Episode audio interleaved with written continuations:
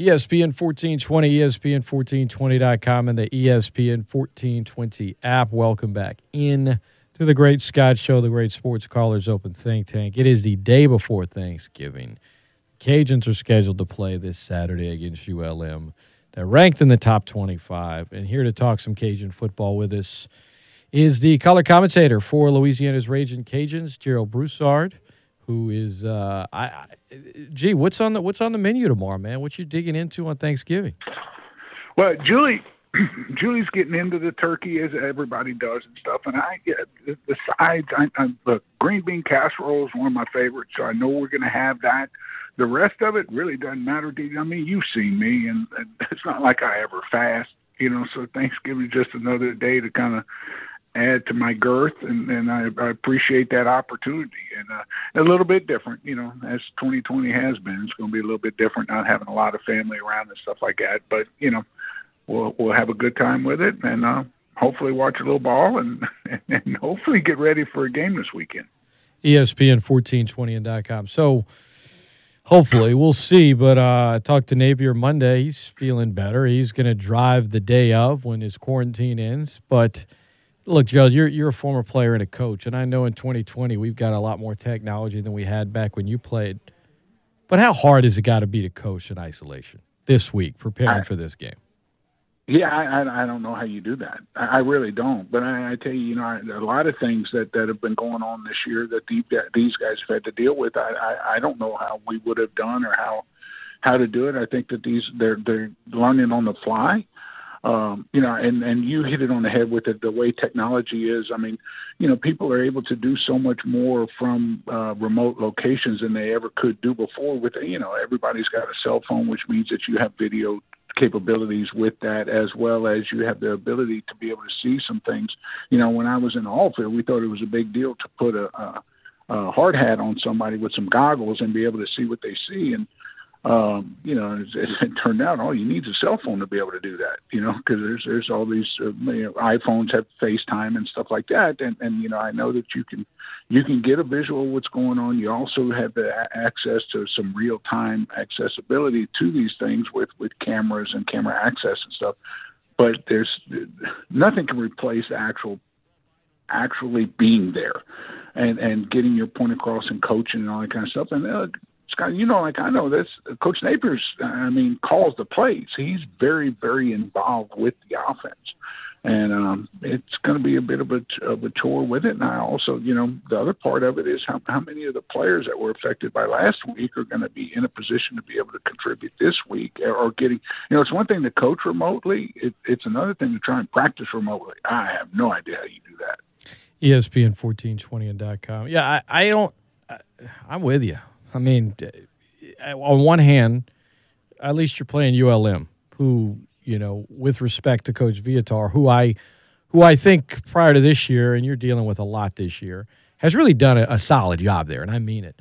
Um, but you're a 28 and a half point favorite if you're the Cajuns. I don't know that they'll cover that, but you're playing a team that hasn't won a game yet, and you're ranked in the top 25. So while you're away from the team you're not getting ready for Coastal Carolina Part Two either. And I imagine mm-hmm. for some fans, maybe if if you're getting ready to play App State or Coastal in the conference championship game, the story of man, he's he's not even with the team this week in person. I mean, that's got to be have an impact. I think maybe it's it's a, talked about a little bit more, maybe more of a talking point. I feel like no one's really brought it up a ton in terms of its potential impact. And I think a big reason why is because of the opponent on Saturday. I, think you're right with that, Scott. And, but but you know what? In watching ULM, the, the stuff that I've been able to watch, that ULM's a team that hasn't played in three weeks either. Uh, not either, but has not played in three weeks because they've had some of their own issues that they're dealing with with that. Uh, when you go back and watch uh, the Warhawks, they're they're struggling, and and you know my feelings for for Coach Viator, who, who I think does a, a fantastic job, and you know, and, and knowing, and I've been through a season like that before with what the, the Warhawks are going through, and dude, it's hard, it's hard, and I can only imagine it having to deal with that. You know, he lost his defense coordinator Mike Collins right before the season started, you know, and so having to make a change in there. Now Scott Stoker's been the defense coordinator before and does a fantastic job. I say that, but heck, last week they gave up over 40 to Georgia. I say last week, the last time they played. Uh, they gave up over 40 and, and a half to Georgia State, and this is a Georgia State team that was coming off of getting shut out. And so, you know, the truth be known is that the, the Warhawks are struggling. Some of it is talent, probably a lot of it is talent, uh, and, and some of it is just, you know, when you snap the ball to the punter and he, catch, he catches it and then it just drops it, you know, for no reason, just drops it. You know, there's some of it you just kind of mushed and and the Warhawks seem to be a little bit mushed. And, and I think that if the Cajuns weren't playing somebody like that, it, uh, you know, even if it's even if you're playing a, a Texas State or, or, or Arkansas State or a South Al, the last couple of opponents that the Cajuns have played, you'd be hearing a lot more of this. You know, the truth of the matter though is the Warhawks aren't aren't, aren't very good, but it's still ULM. It's still ULM and and, and, and UL and there's going to be a lot of emotion in it. There's going to be a lot of rivalry to it, and I just, you know, 28's a lot at any time. 28's really a lot when I don't know who's practicing, and I don't, and we already know that the, the head coach slash uh, play caller is not at practice. So, God, I'm anxious to see how it goes. I, I just, you know, we're sitting here and hoping we get a chance to go. You know, we'll we'll take our test on, and then once we get our test, you know, I was in there early last week getting my test. I got out. I was waiting for an updated two deep, and I got the text from Cody, uh, Cody Juneau, the sideline reporter. I'm like, gotcha. Cody sent me a text. Said, guess what? We're not going and that kind of no, not not going, not playing, not playing, you know, right? Too deep at that time. Well, I look, I, I, I sense some light nerves there, but like that's normal for Gerald Broussard. Like, what did I text you against South Alabama when you said you were nervous? Yeah, I know. I said, I said, there's this is a guarantee. read it, but you know me. I mean, I the Cajuns no are going to win I, by a lot. I tell people all the time. Yeah, I mean, if you bet with me, you're just uh, you're, you're bound to lose. I'm just sure. telling and you. Dude, I, say it today, even after the game. I South Al sucked. We know that. Excuse my language, but South Al was not good. And dude, if we played them tomorrow, I'd still be nervous. Just because, you know, I, I don't know why they're not. I, I know why, but you know what I'm saying. I just I expect more out of South Al than what we saw Saturday. I want to ask you about a player, uh, Gerald Broussard, our guest, ESPN 1420. Scott Prather here on a Wednesday morning before Thanksgiving. I, I was talking about him last week with Chris Lino. I was also talking to the actual player and uh, on the show, and that's Tayland Humphrey, aka Big Sauce, which is a nickname he got when he was younger, and it just aptly fit. He's like, yeah, it's kind of perfect. Um, he his uptick in play is it just me, Gerald, or is he playing? I, maybe it's conditioning or something, but I just feel like over the course of the wins at uh, at Texas State and Arkansas State and South Alabama, his impact is undeniable. I mean, I'm really seeing this guy not just take up the double teams, which he typically does, which a lot of times is going to go unnoticed, but he's also just making plays defensively. To have a nose guard, I, I, that position was tailor made for somebody like Tayland Humphrey, was it not? Yeah, it was. I mean, and look, he's a mammoth of a human now, you know, and and we talk about him on the broadcast being full grown, and he is. And and uh, still growing. I mean, he's just a baby, but he's not, he's not a baby. He's fifth year senior. We all know that. But but you know, he. I tell you what's ended up happening. Some of it is is that you've got into this conference, and, and the part of the conference where the competition level is not quite what it has been early in the year, and he shows his ability. He does not play down to his competition. He plays at his same level, and then all of a sudden, if you're not good in front of him, you're going to have your hands full. And you know, South Al was, you know, albeit their center was probably the most experienced guy, but but no, he wore him out, and he's been wearing people out here lately. The other part of it is is that getting a little rotation going and keep him going. And, and look, it's the weather's better, you know, and so he doesn't get as tired and and and all that. You know, when you're a mammoth man like that, uh, you know that that all plays a, a little bit into it, and and and you know, but not having spring ball, having limited summer stuff, and just getting a feel for what he's having to do and wanting to do, and and uh, no, he he's been a big get for the Cajuns and a big help for the Cajuns in there. And look, if you got to draw a nose going to three four defense, it'd be hard to get a prettier picture than him. Now six four, three hundred and thirty five pounds. That's kind of what you want. Is he in terms of pro potential and playing in the NFL. Where where is Tayland in terms of players on this roster? Where would you put him on the list? I think that there are others ahead of him. I just know that there are not many people on the face, walking the face of earth that look like him and that can move like him. So he's going to get a shot. I do think that there are others ahead of him, and part of that is because of just uh, pure athleticism. You know, to where uh, I don't want to say he's limited, because just a guy of his size, he's not. But uh, you know, they they've got some other people at other positions, and you know, I'm, I'm thinking of you know 15. You know, he's pretty good. Oh yeah. Now, you know, oh, yeah. But but just looking at him and who's going to come out and, and all that kind of stuff. But but Tayland's going to be in there and, and and he's going to be be able to get a shot. You know, when you look back at it, I thought that maybe um, there were some people uh, ahead of of uh, uh, Raymond Calais last year but yet Raymond still was able to, you know, work his way into the draft, and we, we see what he's been doing this year. So, you know, I, I, I, I, think you know when you you mentioned Elijah Mitchell, I think he's the most obvious one for sure. Um, he's going to be hmm. drafted. He's going to be playing next year.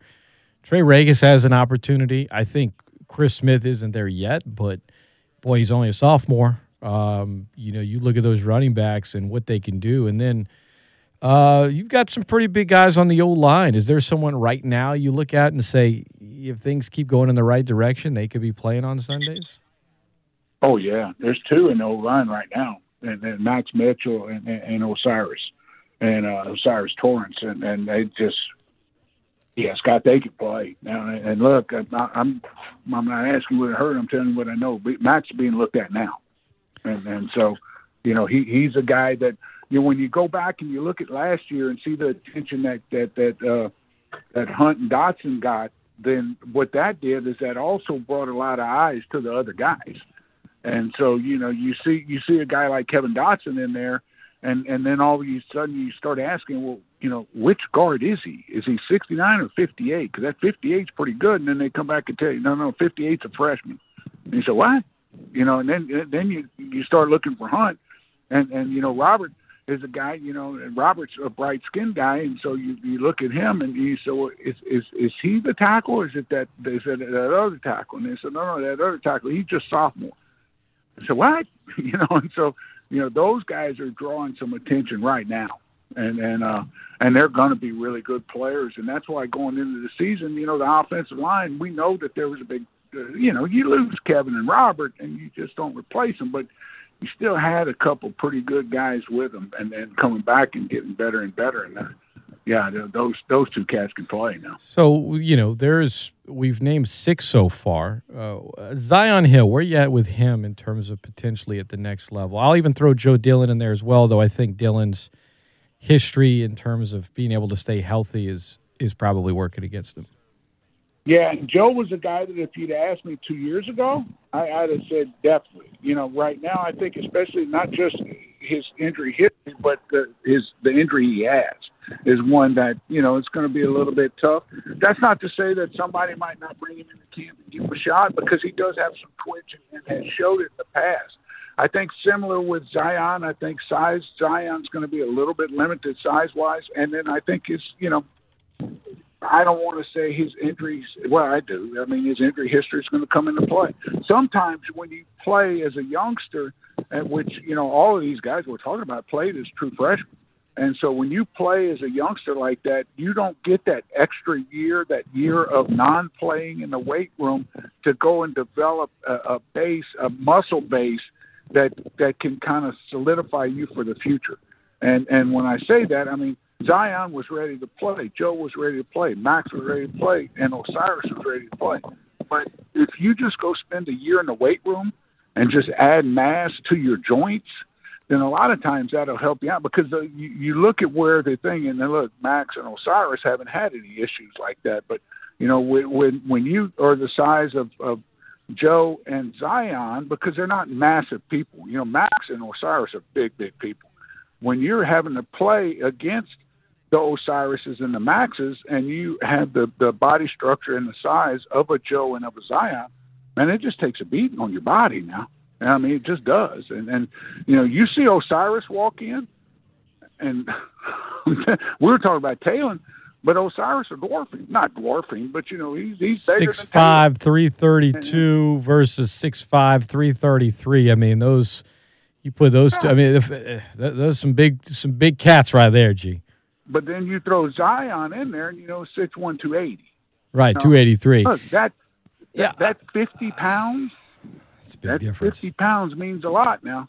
There's no Joe question. Dillon into that, and Joe's got the range to him, but Joe doesn't have the girth to go up in there and just you know, you start laying on people and it just takes its toll. So I just think that that's the thing that's a little bit different with with those guys. It's just going to be just in sheer mass and how they can hold up with the mass. Yeah, I think uh, I'm with you, and I think neither of those guys, Zi'Yon or Joe, and I know Zi'Yon's just a junior. I don't know that either will be drafted, but I do think they will be in camps. Um, I think oh, Ferrod, yeah. Ferrod Gardner will be in a camp. Um, uh, Lorenzo McCaskill will be in a camp. Uh, Eric Garror, even five nine one seventy, he'll be in a camp when all is said and done. Uh, and there's probably some other guys on this team. Percy Butler, we'll see. Maybe he can play his way into a draft pick. He's definitely one of those guys to keep an eye on. You know, but they're going to have some some guys drafted, some other guys in camps. And I guess my point is, Gerald, you look up and down this roster. The fact that we're talking about that many guys potentially playing on Sunday, and some we feel really, really good. I mean, go out and, and maybe place some money on and say, no, they definitely will be. Just tells you maybe from a, a roster standpoint, the top of it is as strong as. I mean, you know this, the history of this program as well as anybody. Where does this current roster rank in terms of overall talent when you look at the history of this program? I think it's going to be close. I know that there was a year in there right after we left with HUD. I think his first or second year, we had 11 guys end up in camp. And I say we because there's yeah. some of ours, a majority of ours being Ricky's guys, and then and then a, a couple of HUD's guys who had come in there from junior college. So, you know, 11 guys in the camp off of one roster, that's pretty impressive at, at, at a school like, a, you know, like a UL, you know, and stuff. And so when you go back to that, you uh, think back to you know when Chris Gannon was playing, and we had three guys drafted off of our defense: Chris Gannon, Mark Hall, and Thomas King. You know, you had two two uh, defensive linemen being Chris and Mark, and then Thomas King was a free safety. That that was some pretty good talent there. You know, and then you, you you sit and look at some of the other stuff with you know some of the people who got an opportunity when Orlando was drafted so high. You know, people don't remember Tim Sensley was on in that second year also and got a chance to go, and Jake was on that team, and Brandon was on that team. We had you know the uh, Ryan McGrath who ended up in the league that was on that team, and then Lucas Yarnell was an offensive lineman that that ended up uh, playing for a hundred years in arena ball, and they had Kenyon Cotton who ended up in the league, and actually Donald Donald uh, Richard was another receiver that ended up in the league for a little bit. And so, you know, we've had teams had times with teams that have had some people, but uh, I don't want to say any have been any better than this group. I mean, this group here's got a chance because you go back through and, and you know you're just mentioning kind of the upper class, but I look at some of them guys, you know. It, uh, and look, I know it's putting the cart before the horse, but you know, Mekhi Garner, he's going to get a look now. I know he's just sophomore and stuff, but at that at that size and, and the way that guy can run around a little bit, he's going to get a look. And and uh, you know, you got some other people that at, at, at other positions are going to get a look that are if if they continue to develop. But uh, but you see that that just in body structure, that that's what you're wanting to see. You know, and and and I'm just kind of thinking of the young wideouts. You know, those guys run around a little bit and do some things, and, and you know they they're going to have a shot if they continue to progress. So talent wise, you know, across the board, when you go to every position on this thing, you, I mean, you're solid up front. You're really good at the running back. You got a quarterback that's playing well. You know, now with the the emergence of Neal Johnson as a as a as a receiving tight end, you know, you had the blocking set up with Johnny, and now you've got Neal making some plays, catching the football. Uh, you know, you got the height with Khalid is coming back into play now. Jalen's making a few plays. You got Peter that's solid. Then all the young guys at the receiver core you know, and and then that's that that's on offense. you know, you start looking across the board on defense, and you know you're full grown at the nose with another defensive tackle. And look, we didn't mention Andre Jones, but that guy's making plays now. I mean, he just is. And and then you know you got Joe in there, and and, and Riley's making plays, and you got two inside linebackers that make a hundred tackles apiece, and and uh, you're solid at the corner, and you got good safety play. So Gerald Yeah, Broussard. I, I just don't see a deficiency. Talking Ragin' Cajun football with Gerald Broussard. G, with this team playing ULM Saturday, 2 o'clock, scheduled to play App State December 4th. Then, eight days after that, a rematch with Coastal Carolina in a Sun Belt Conference championship game. And then probably a bowl game either on Christmas or the day after. When it's not a normal bowl situation, and nothing's normal about 2020, I get it, but you don't get the the experience of bowl week where you go down and the team experiences all this stuff. There are all these activities. Um, and when there's such short time between when your season ends when you actually play a game, which would feel more just like a regular game week of prep, except it's during the holidays and you just kind of travel and play in a empty stadium for the most part. Like what what's the positive impact of playing in a bowl this year? Because it doesn't have the usual, well, you get a ton of extra practices. I mean, you get a few, but like a lot of the things that are so great about a bowl, like you, you just you're not going to have this year, unfortunately. I'm not suggesting they shouldn't go to one, to be clear, um, but but it it just for fans that are getting excited about a bowl game, I just I'm like, well, it's just because you get to see your team play one more time. But from in terms of a bowl experience as a team, it's just not it's not going to feel like one this year. It's just going to feel like an extra road game, in my opinion. Am I off base here? No, you're right. You're right because it's not like you're going to go up early and you're not going to have a lot of functions and you're not going to be all over the community and you're not going to do all the stuff that, that that made bowl week fun. You know, the the two teams at the at the one big banquet and and the the going to you know Rock and Bowl and the going to the the the uh, World War II museum in New Orleans and and and the going to all the the events that you get to go to, going to the children's hospitals and stuff like that that you do do.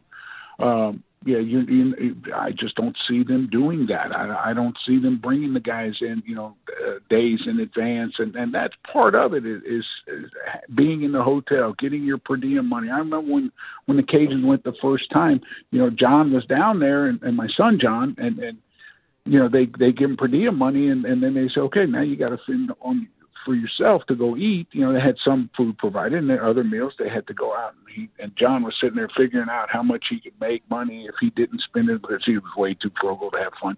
But uh then finally he said, Dad, I'm I'm gonna splurge tonight. I said, Are you? He said, Where are you going? He said, Bubba Gump Shrimp. I said, Dude, you're in New Orleans and you're going to book that splurge to you? Oh yeah, yeah. No, I can get under twenty bucks and I was beach full. I said, All right, bro.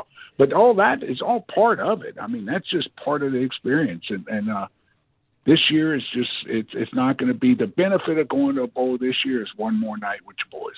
And, and and that's it because you don't know you know everybody is eligible to come back i think that you know elijah mitchell accepting the senior bowl bid tells you where he he he's wanting right now um, you know, if we find out that others are accepting, I don't know that. I think they have one other bowl game possibility being the Hula Bowl. Cause I think that they shut down the others, but you know, it's just a, it's another opportunity to be around your pals and another night to play, and and and you know th- those kind of things you just you just don't get back. I mean, it, and that's the, I, I sit here, Scott, now and think about how what a chore this fall has been for these guys and for what a kind of a cruddy senior year. But man, it's so much better than the guys that were seniors on last year in the spring and didn't get to play. And I'm thinking about high school seniors because college seniors get to come back if they choose. High school seniors don't get it again. I mean, you just don't get to come back, and so you graduate. You, know, if you're a high school baseball player or basketball player, you graduate with no championship or no no way to finish your season, and uh, that you know these guys getting an opportunity to do that, at least they get to do that. Yeah, and and that's uh, you know as of today, the 25th of November. Um, nothing is certain in this year. That is 2020. You know, a lot of bowl games won't be taking place this year. We'll see if some others pull out, but as of right now, they're uh, they're scheduled to go, whether that be the Montgomery Bowl or something like that. So, uh, but for the Cajuns right now, their focus is on ULM, then App, then Coastal Carolina again. And uh, you know, Gerald getting to call games for a ranked Raging Cajuns team on the radio.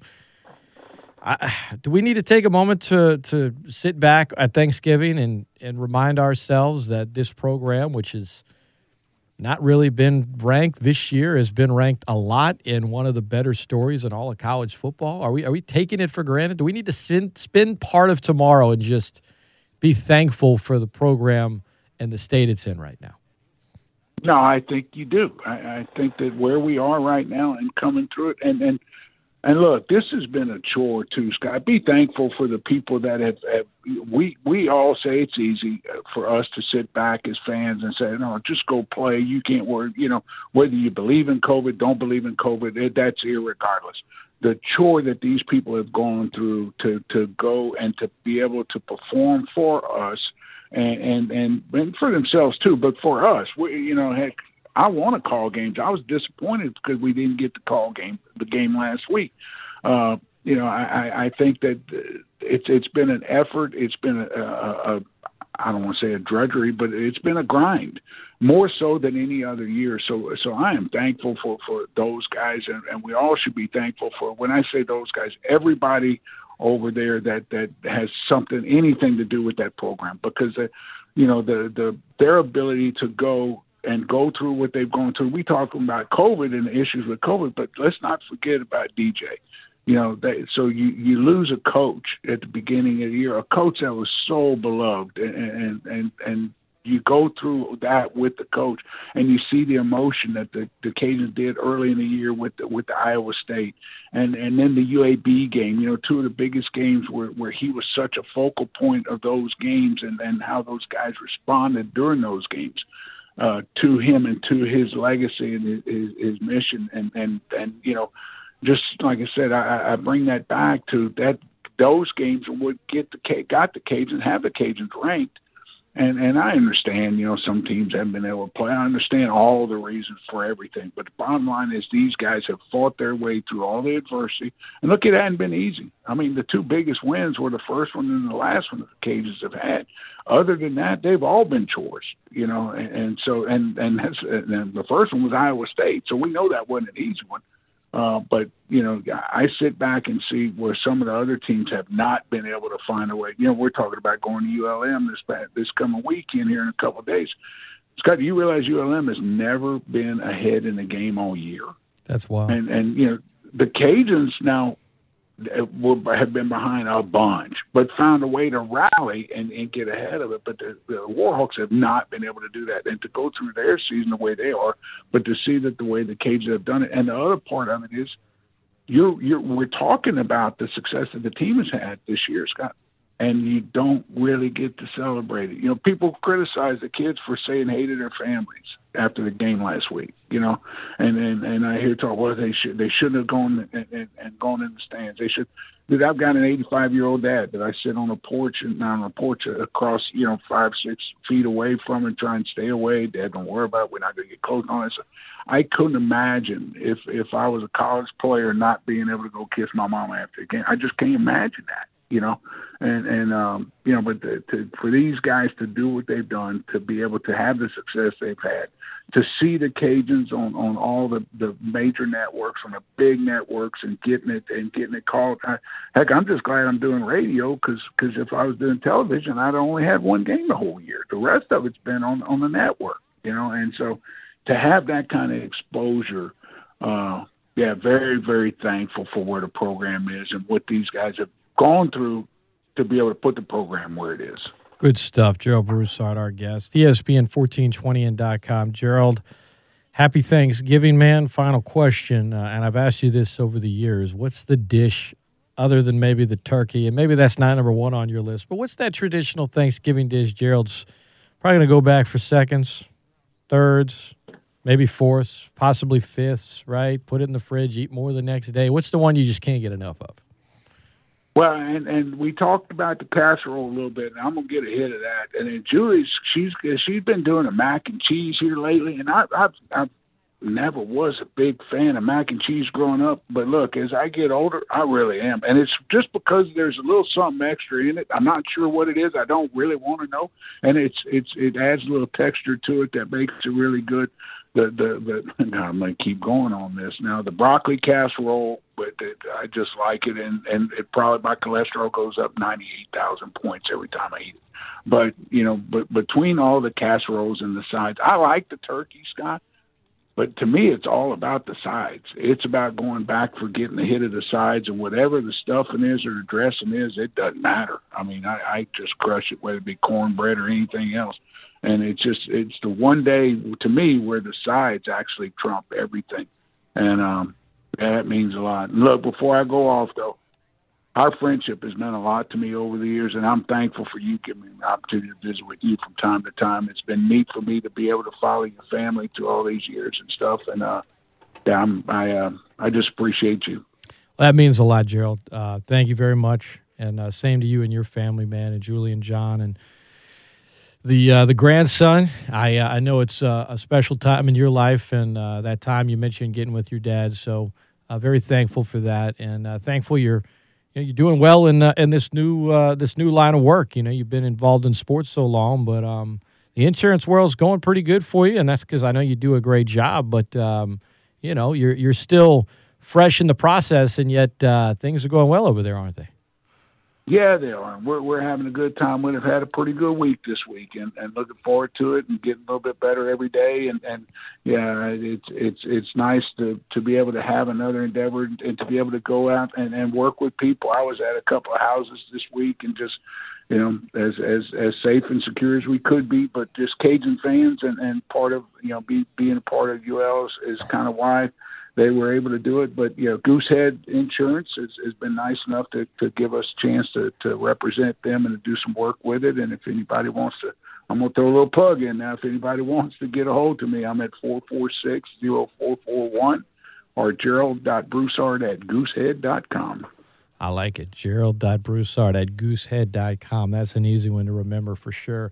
Gee, I appreciate it, man. All the best. Happy Thanksgiving, and uh, I'm sure we'll be talking soon. Same to you, pal. All right, that is Gerald Broussard. Hey, we'll talk a little more college football in the next segment. Chris Fowler, host of the Heisman ceremony, former host of College Game Day, play by play man, been in the business a long time. He's got some thoughts on the Ragin' Cajuns and Billy Napier. He's also got some thoughts on the Heisman this year, the college football playoff, and more. We'll talk to Chris Fowler next, right here. It's ESPN 1420 and.com. I'm Scott Prather. Don't go anywhere.